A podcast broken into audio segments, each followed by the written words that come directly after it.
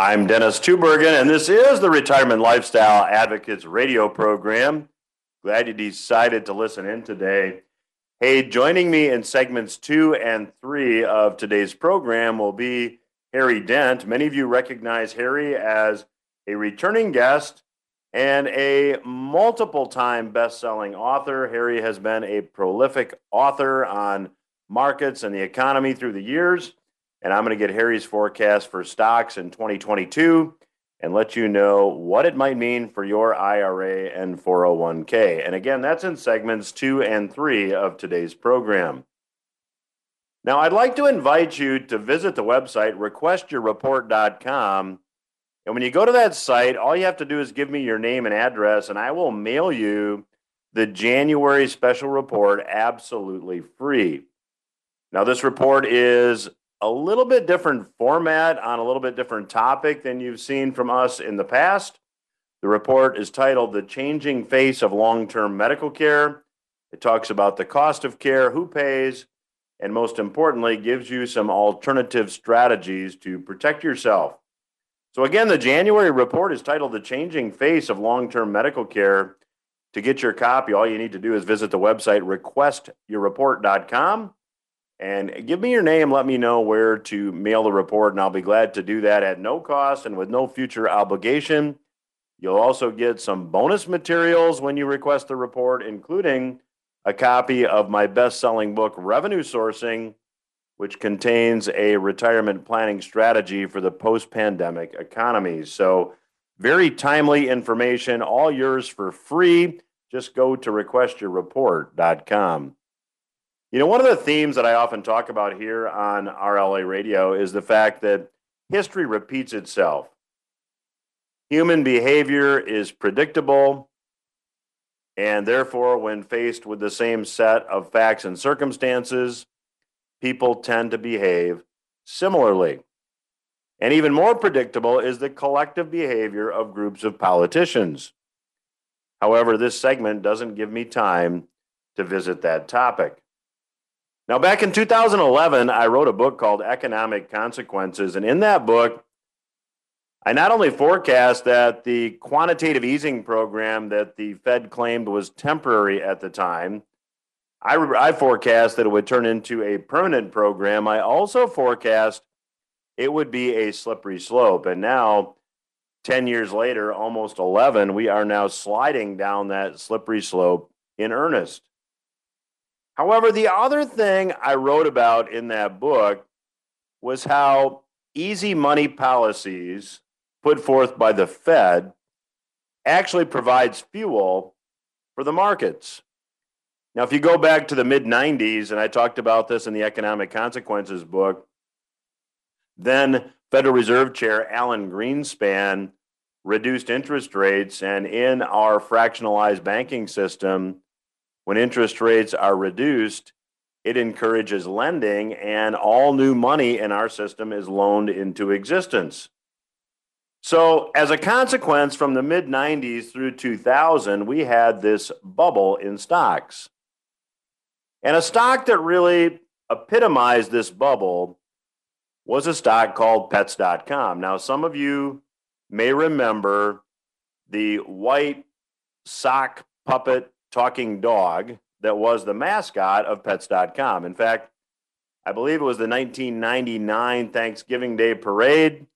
There was a balloon of the pets.com mascot. There was a Super Bowl ad featuring the pets.com mascot. Now, interestingly, pets.com went public, raising $82 million selling their stock initially for $11 a share.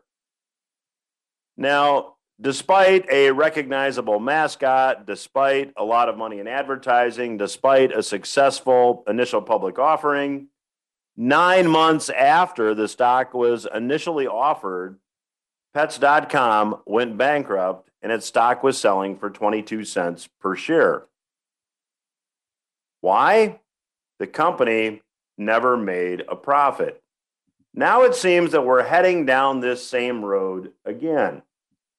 There was an article written by Harris Kupperman on this very topic, And while he brought up uh, many different stocks, one of the stocks that he points out is Peloton. Now, he tongue in cheek referred to Peloton as the overpriced clothes rack with a built in iPad. For those of you who are not familiar, Peloton is an exercise bike. It's an exercise bike with a lot of different options, to be fair. Now, here's what, here's what Mr. Kupperman wrote about Peloton. He said, We just witnessed the best possible six quarter environment that the company will ever experience. The whole world was locked down, gyms were closed, and work was canceled. People literally sat at home, bored out of their wits, armed with massive government stimulus checks, and they were fixated on buying stuff. Despite every possible tailwind, Peloton lost $189 million in the year ended June 2021. And in the most recent quarter, as the effects of stimulus wore off, Peloton lost $376 million. Now, another good example is, uh, of this is the ARK Innovation Exchange Traded Fund. Now, the ARK Innovation Exchange Traded Fund has gotten a lot of press because they've outperformed the NASDAQ, and that outperformance recently uh, has really come to an end. Now, when you look at the stocks that make up the ARK ETF, you have companies like Teladoc and Zillow and Spotify and Beam Therapeutics. All these companies have negative earnings. They're the pets.com, possibly, of 2022. Now, ARK Funds also contains Tesla. Tesla's selling for a price earnings ratio of about 350. It includes Roku, which is selling at a price earnings ratio of 96. However, it's fair to say that all these stocks are growth stocks, many of which do not have earnings. Now, if you go back to Mr. Kupperman's article, he calls this sector of stocks that have low earnings or negative earnings the Ponzi sector. And the Ponzi sector defined is a Ponzi scheme, rather defined, is that new investors pay money to pay off old investors. And while that's not exactly the case, Kupperman makes the case going back to revisit Peloton as to what's going on. See, the most recent capital raised by Peloton had stock selling for $46 a share. The shares are now at $39, and everybody that bought shares at $46 is underwater. Kupperman asks a very valid question Do you think these same investors will step up as aggressively for the next down round? Probably not. In my view, there is a lot of risk in the market today. If you take a look at the Buffett indicator, which takes the total value of stocks and divides by gross domestic product, stocks are more overvalued now by a wide margin than they were at the peak of the tech stock bubble, which featured stocks like pets.com. So, again, to what I said at the beginning of this segment, human behavior is predictable. We are headed down this same path a couple decades later. And my question is what are you doing to protect yourself? If you still have stocks in your 401k or IRA, you might want to take a look at the revenue sourcing strategy. If you'd like to do that, all you need to do is visit our website, requestyourreport.com, request the January report. I'll also send you a copy of the revenue sourcing book. The website again is requestyourreport.com, and the January special report is titled The Changing Face of Long Term Medical Care. It also provides some alternative strategies for you to consider to protect yourself. So, again, to get the report and all the bonus material, go to requestyourreport.com. Let me know where to mail the report and all the bonus material, and I'll be glad to do that. I'll be back after these words with Mr. Harry Dent. Welcome back to RLA Radio. I'm your host, Dennis Tubbergen. I have the pleasure of being joined once again on today's program by returning guest and multi time best selling author, Mr. Harry Dent. Uh, Harry is graciously offered to give our listeners a free subscription to his newsletter. All you need to do to claim it is go to harrydent.com. That's harrydent.com. And Harry, welcome back to the program. Yeah, nice to be back, Dennis. So, Harry, the Fed has recently changed their narrative about inflation, saying it's going from transitory to persistent, and they have said that they are going to now begin to taper. Do you believe them? What's your forecast for Fed policy moving ahead? Well, you know, you know, it's crazy in a way because they're hundred percent creating this. I mean, I've got a great inflation indicator. It's worked for decades. It says inflation should be one and a half to two percent, heading down towards zero to one percent over time. And yet here we are at 6.8 percent. And January 12th, we'll get an update that's likely to be higher. How could they expect anything else when they've printed five trillion dollars since COVID? Talk about an overreaction. So this is this inflation with the inflation in the 70s was not we were not printing money back there. We were running deficits which governments will run in difficult times of recession and inflation stuff like the 70s but but this is to this inflation is about five points higher than it should be five percentage points. It and it's temporary in the sense that it's not going to last but it's going to last as long as the, as the economy keeps going with all of this monetary stimulus behind it. The only thing that's going to knock out inflation is for us to have a stock crash and a downturn in the economy, which I'm predicting is likely to happen in the first half of this year. Actually, the first, I think in the next three months, somewhere between early January here and April, we're going to see a top. I, I'm, this has been building, building, and the cycles get more difficult as we get into late 2022, 23, the worst since 80 to 82 in, in, in my analysis. So I think we're, we're, this is a showdown between central banks and say we won't have a recession no matter what. We'll print unlimited amounts of money, and that unlimited money printing causing now inflation pressures that now force them to taper to some degree. And I'm telling you, this economy has been stretched since 2009. You know, this boom should have been over in 2007. We had the big crash. They've been printing money exponentially ever since. And then COVID, they just went off the charts. And, you know, five, you know, trillion dollars, you know, just in, in the last year and a half, two years. That this is crazy. So, so this is going to have we're going to have to wash out these government policies. They're just going to keep printing exponentially more until it fails. And so I think the next crash. My and my results are very similar in this too. I've analyzed every bubble in the last 100, 150 years, every major stock bubble. The first crash comes twice as hard as the bubble built, and it is 46% on average in 2.3 months. And, and my indicators are showing this crash, since we've, we've kind of stretched it farther and higher, is going to be about 55%.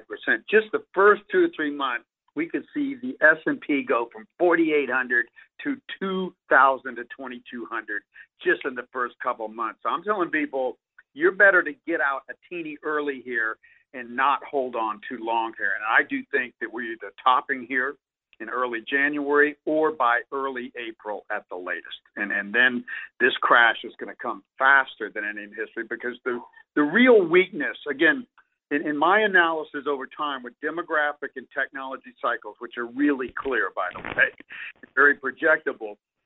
If the weak periods were 80 to 82, just after the peak of baby boom spending 2008 to 10. So we cut off that downturn. It should have gone longer, deeper.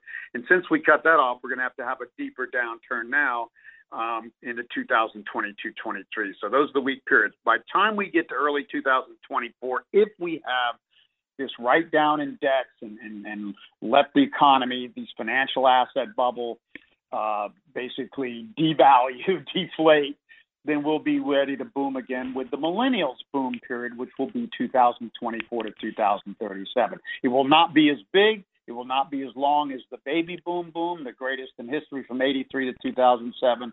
But that's when the demographics will turn in our favor. Until then, all the fundamental trends are down, and it's just about this money printing defeating itself. And I think this is getting ready to happen. So, Harry, I've asked many of my guests this who uh, uh, who also say, I mean, we all know that currency creation can't continue forever. So when you say that this money printing will fail, can you share with the listeners what you think that looks like? Well, well, you know, it, it's just diminishing returns. Number one, it takes more and more.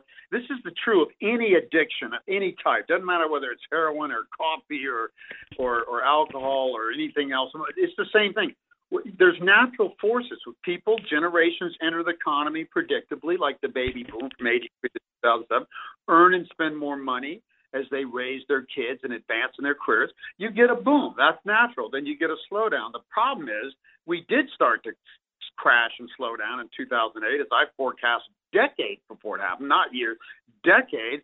And then, you know, central banks just said, well, we can't have recessions. And, and so they just pumped up the economy. We've never deleveraged all the bad debt. There's 23% and growing of large public companies. These are not small businesses. The large public companies cannot pay their debt service. They're zombie companies. We need to flush all this out, quit pumping up this economy, let it let it go to sleep okay you know what do we do uh, you know you know we we're awake for 16 hours and we sleep for 8 hours and i sleep a little less but that's the cycle we now have had the longest bull market without a recession or or or a you know a rest and recuperation period in all of history. It's going on you know 11 half 12 years now. So this is unhealthy. And second point more important the major boom ended in 2007, as I predicted years, decades before.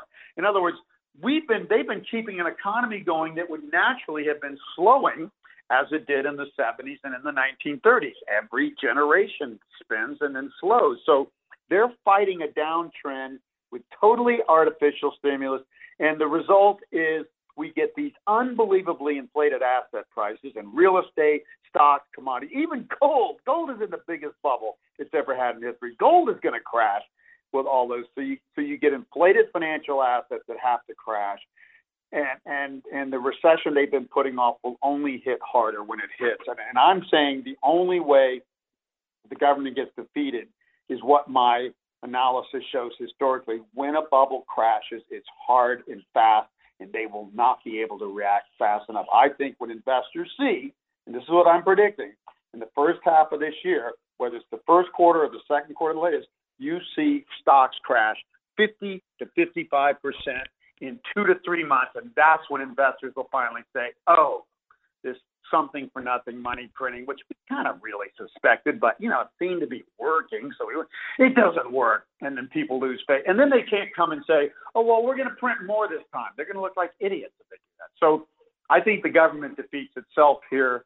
And, and common sense would tell you if you think you can grow an economy now going on 11, 12 years with fundamental trends weak just by printing money, then you know you need to look at your thinking. You know that that's magical thinking just doesn't happen. And this is going to prove itself. Harry, you brought something up that I think a lot of uh, analysts miss, and that is that um, you know we've got to go through this deleveraging period. You mentioned that 23% of public companies can't pay their debt. Um, I read an article recently that worldwide debt is a mind-boggling 300 trillion dollars. So when you start to yeah. look at debt levels today compared to debt levels versus economic output during the Great Depression, I mean, it seems to me that debt levels are much higher today. And eventually, you've got to pay the proverbial piper. So, what do you? How do you see that playing out? And and and maybe talk a little bit of timing, if you dare. Yeah, yeah, that, that is exactly the point. And, and I'll give you another number. It's 540 trillion if you add up financial assets. So debt bubbles, which you just mentioned, about 300 trillion globally. You know that that's like you know uh, five times GDP, okay, or something like that, you know. And then, but but debt bubbles also inflate financial asset bubbles. More debt just causes more money, and more money printing by governments to sustain the kind causes financial assets to go even more. Everything, you know, real estate, gold, uh, stocks, everything. And then those bubbles have to collapse. I mean, if a young person, let's say somebody in their 30s is saying, okay, you know, I'm, my career's going along and, and my kids are getting a little older. I got to start saving for retirement.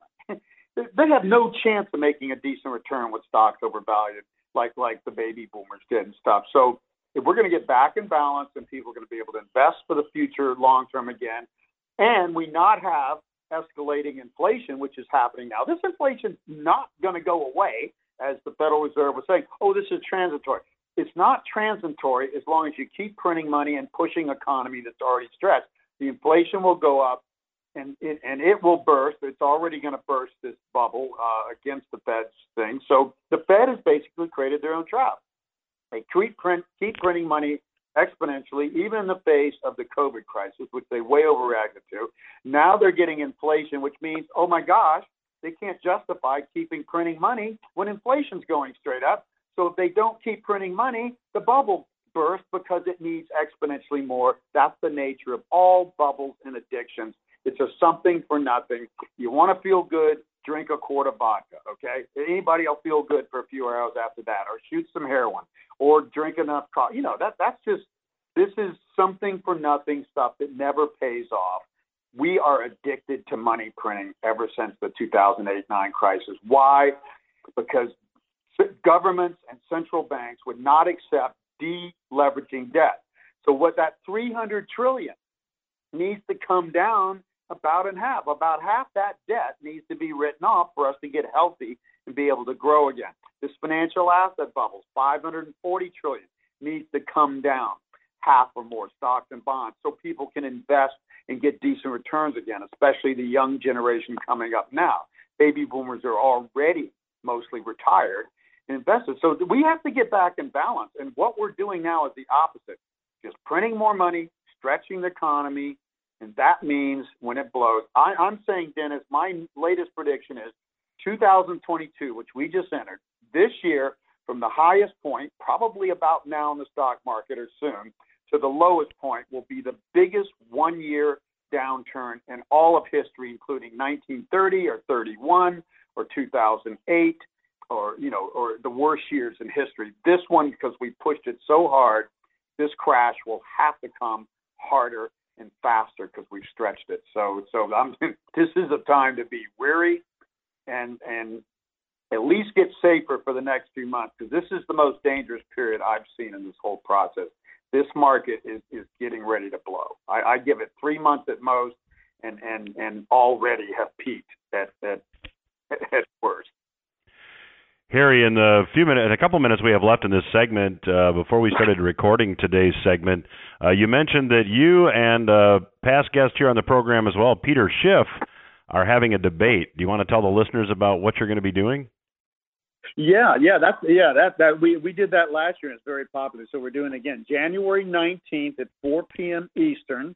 You can register for that at debate2022.com. So yes, that's coming up uh, in a few weeks, and and and that's always fun. Peter Schiff and I, by the way, both have moved to Puerto Rico and live in Puerto Rico.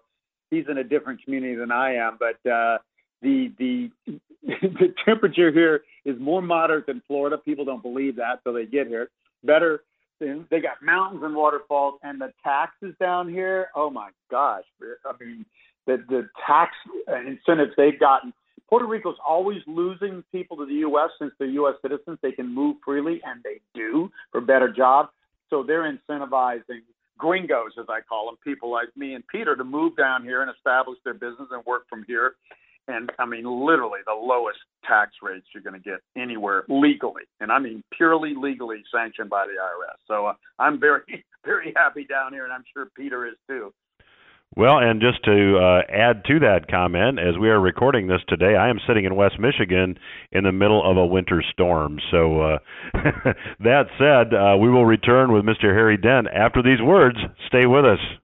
Welcome back to RLA Radio. I'm your host, Dennis Tubbergen. I am joined on today's program by Mr. Harry Dent. Uh, many of you recognize Harry as a prolific author. Uh, he's had uh, many, many books on the bestseller list, really too many to mention. Uh, Harry has graciously offered to give our listeners a free subscription to his newsletter. All you need to do to claim that is go to harrydent.com. The website again is harrydent.com.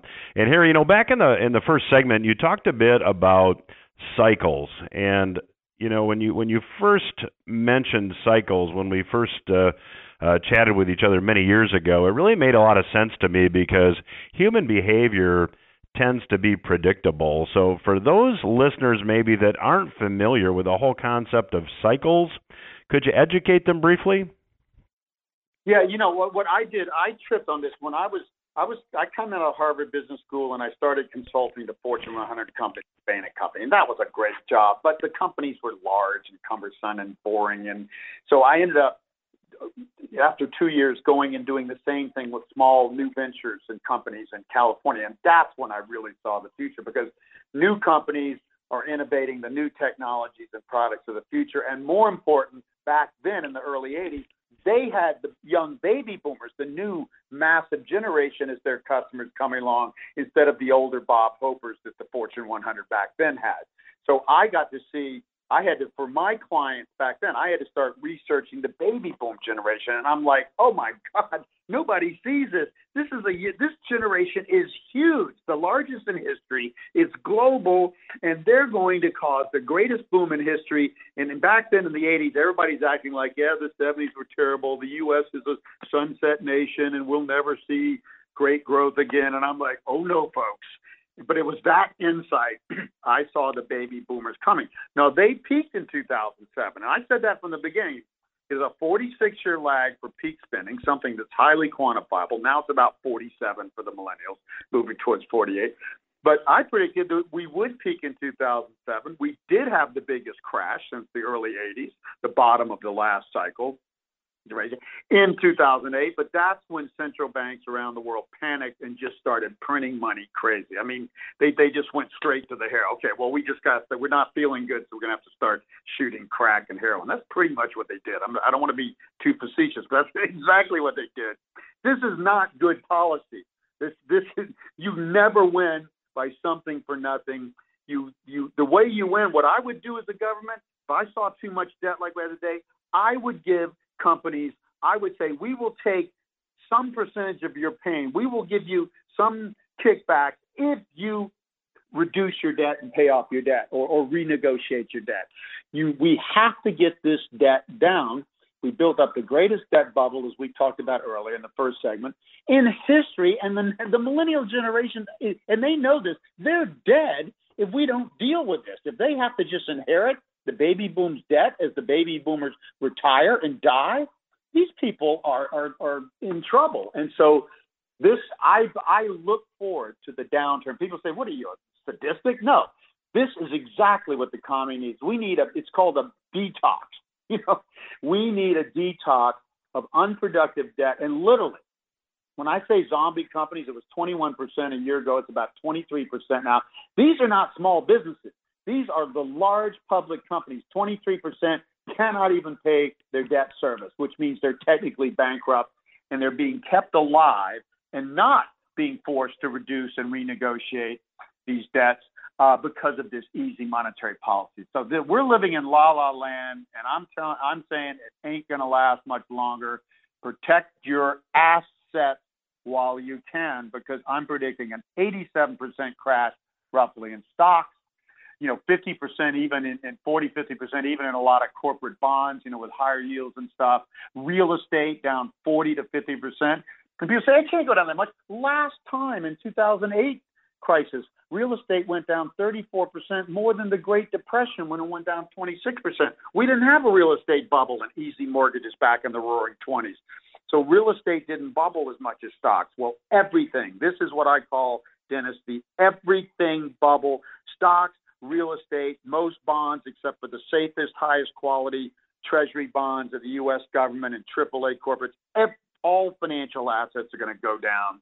You've got to get safe for the next two years, 2022 through 2023 is the danger period. After that, we should be able to recover with the millennial generation. But between now and then, uh, the risk only goes straight up. And then this this is a once in a lifetime crash. So it'd be and if you're late, remember what I said earlier, half of that crash or more will happen in the first two to three months. And history 100% proves that. Every major bubble burst in history, half or more of the entire 60 to 90% crash has happened in the first two to three months. So if you wait to see if I'm right, you get smacked so hard you don't get off the floor. Well, my guest today is Mr. Harry Dent. Uh, if you'd like to get his free newsletter, you can visit harrydent.com. And Harry, as you were talking about stocks, uh, you know, I've I've been thinking about this, and you know, it reminds me a lot of what we've seen, what we saw really at the time of the tech stock bubble. You had a lot of dot com companies that had never made a profit. They they sold stock in initial public offerings. The stock went nuts, and uh, like Pets.com was bankrupt nine months later. Now you've got a lot of technology companies that are, following the same pattern. It seems like we're repeating the mistakes of 20 years ago. Well, you know, you know, It's mistakes and perception. We don't understand the process. New company, we have a lot of the internet companies like Amazon that are giant today were little startups in 97, 98 in that first tech bubble. So they came on top of the larger tech stocks, new tech stocks emerging, but but people overvalued them. And guess what crashed most? Amazon went down 95% in that crash. The, the, the NASDAQ went down 78%, but the leading edge stocks like Amazon, so now we have the crypto stocks and Bitcoin and all these things and Ethereum coming up. That is the early stages of the next technology revolution, which I call the digitization of all financial assets and money. The internet made information and knowledge, knowledge easily accessible and tradable and manipulatable. This is going to do it financial assets. This is in the early stages. The internet stocks crashed in their baby bubble, 2000 peak down to 2002 crash. So the crypto stocks and the leading edge technology stocks are going to lead this. You're right. This is exactly what you just said. The second major technology bubble. I mean, you you see this once in a lifetime. You'd have to go back to late two, you know, uh, late uh, uh, uh, 1918, 20 peak, and then the 29 peak, and then the Great Depression crash to see this sort of thing. So this is rare, but this is happening now. This is the second bubble, and it is the last bubble. And whatever crashed in 2008 9, stocks, real estate, this crash will be deeper and harder. So it'll be worse. Stocks went down 58% last time, 87%. Real estate went down 34% last time, 40 to 50%. That's what I'm predicting. And it is the second. This will be the last bubble. And if we don't get this, if this bubble doesn't crash, we'll be like Japan limping along forever. Japan never really dealt dealt with their debt bubble uh, and, and, stuff, and never really deleveraged debt, and they've never ever grown again. So Harry, in the time we have left, let's talk a bit about the cycles uh, that that you you follow. Uh, talk about just maybe a, a, couple of the cycles and, and, and what they're telling you, and if you know they're confirming what you see in the in the markets fundamentally. Yeah, yeah, yeah, yeah. Perfect. The the you know the the easiest to understand and primary cycle is the generation spending cycle. You know, enter the workforce at age 20, spend the most money at 46. Now, for the millennials, that's still entering at 20, but spend the most at 47, moving towards 48. So very simple, okay? So the 83 to 2007 boom was that cycle, and we would have been in a downturn ever since 2008 if they hadn't printed less money. That's why they've had to print money, not just for a year. They just thought, oh, this emerging will print for a year. They've had to continually print more money because the trends are still down through 2023, okay? 2024 going forward, that cycle turns positive again with the millennials. The other important cycle is the technology cycle. And longer term, that is even more powerful. Technologies make us smarter and more productive, just as aging does up to a point. The technology cycle peaked around late 2019, early 2020, so many years after the tech, the the, genera- uh, the generational demographic cycle. Now, both cycles, 2020 forward, both cycles, the most critical cycles in our economy long term, are pointing down, and that's why they're having to print exponentially even more money. It wasn't just COVID, it's the fact that now the technology cycle and, and these tech companies are now uh, in a down cycle, and, and there's really no fundamentals left to push the economy up. So that's why I say the crash is most likely to occur into late 2022, probably be the worst crash year in, in history, and we don't come out of that with a hangover until late 2020 to early 2024 the early. So the next two years is the next great crash after the second bubble in everything. Remember, the first bubble in stock 2000 was just stock. Real estate hadn't bubbled yet. Real estate first bubble in 2006. Gold did not bubble yet. So every here's the difference with this final bubble, Dennis. Everything, gold, stock, real estate, all financial assets have bubbled and are peaking almost simultaneously here. So get, uh, I'm just telling you, folks, get out of the way of this. Be safe, not sorry, especially in the coming months. And if I'm right, you're going to see this thing start very quickly, and then you stay safe for the next few years.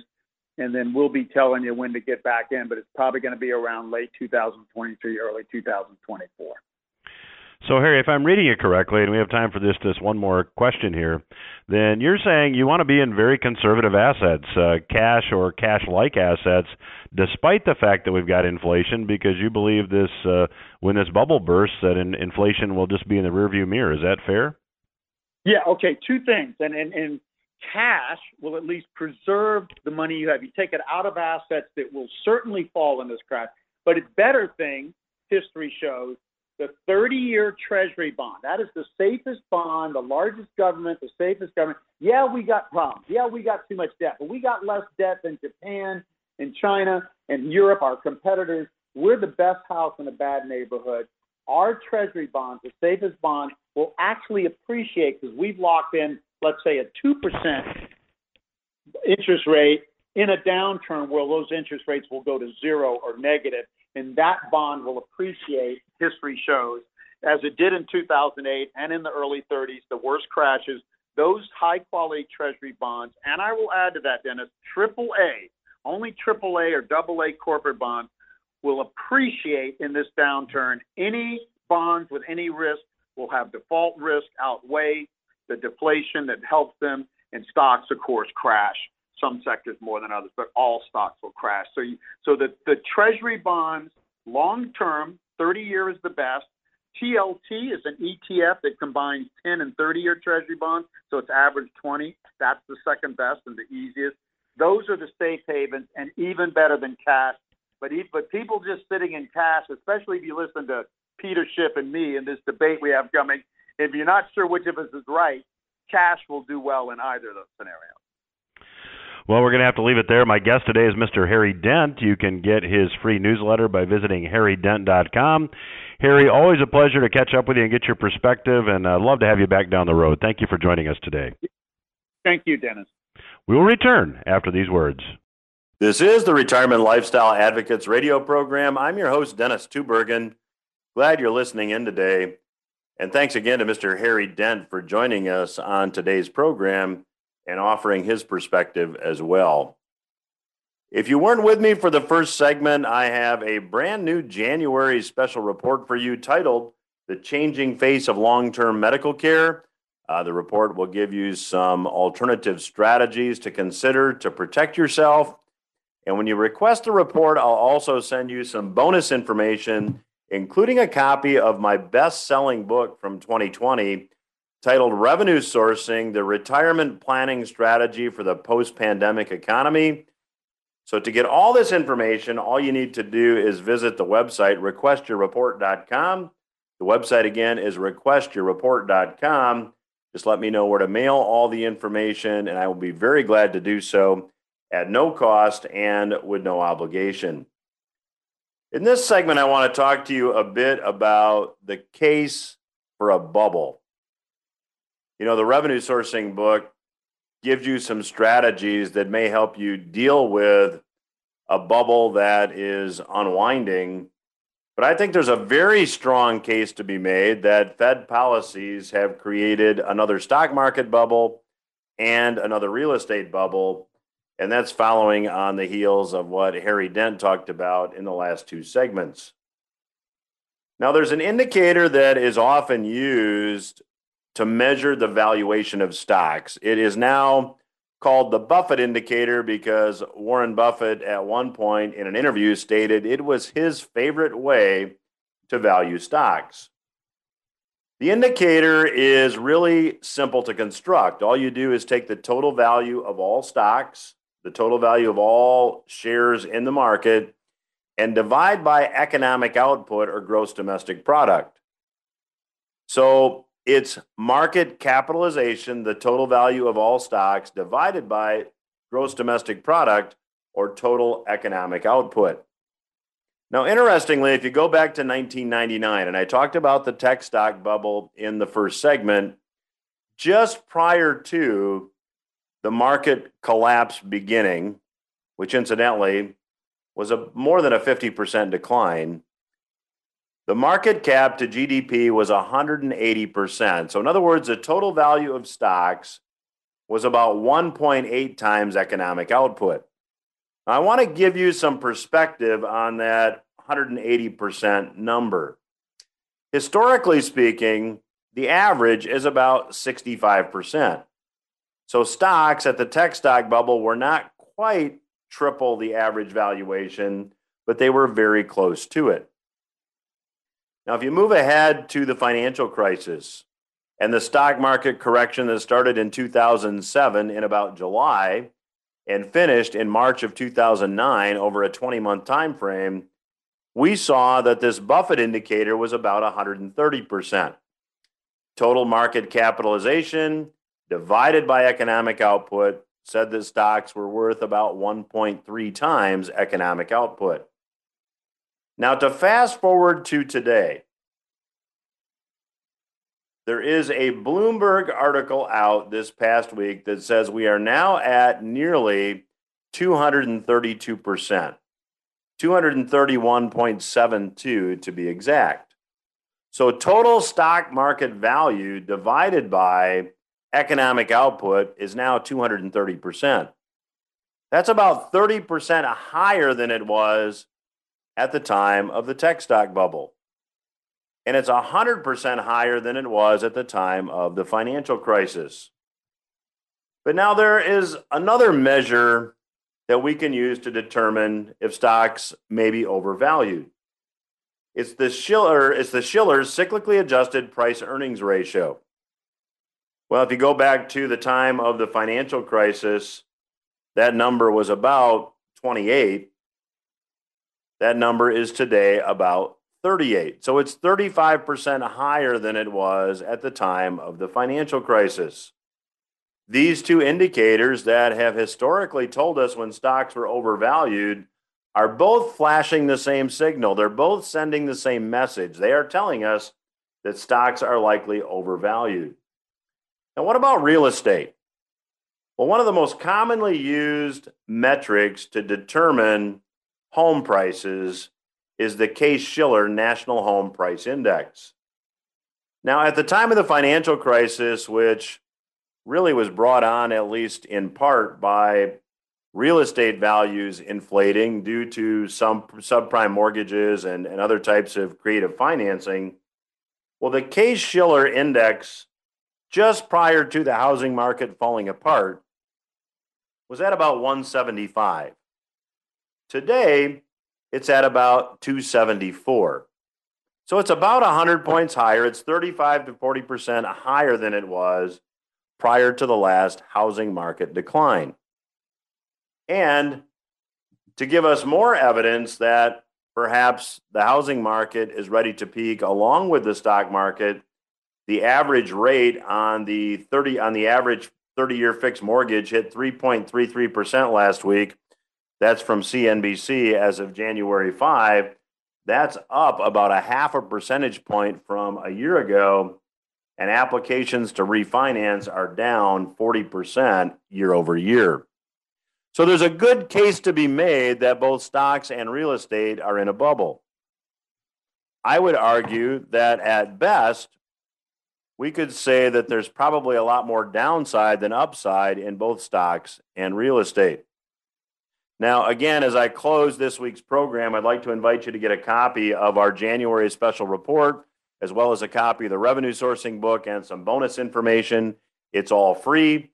All you need to do to get it is go to the website, requestyourreport.com. The website again is requestyourreport.com and let me know where to mail that information and I'll be very glad to do so. Again, the website requestyourreport.com. That's all the time I have for this week, but I'll be back again next week.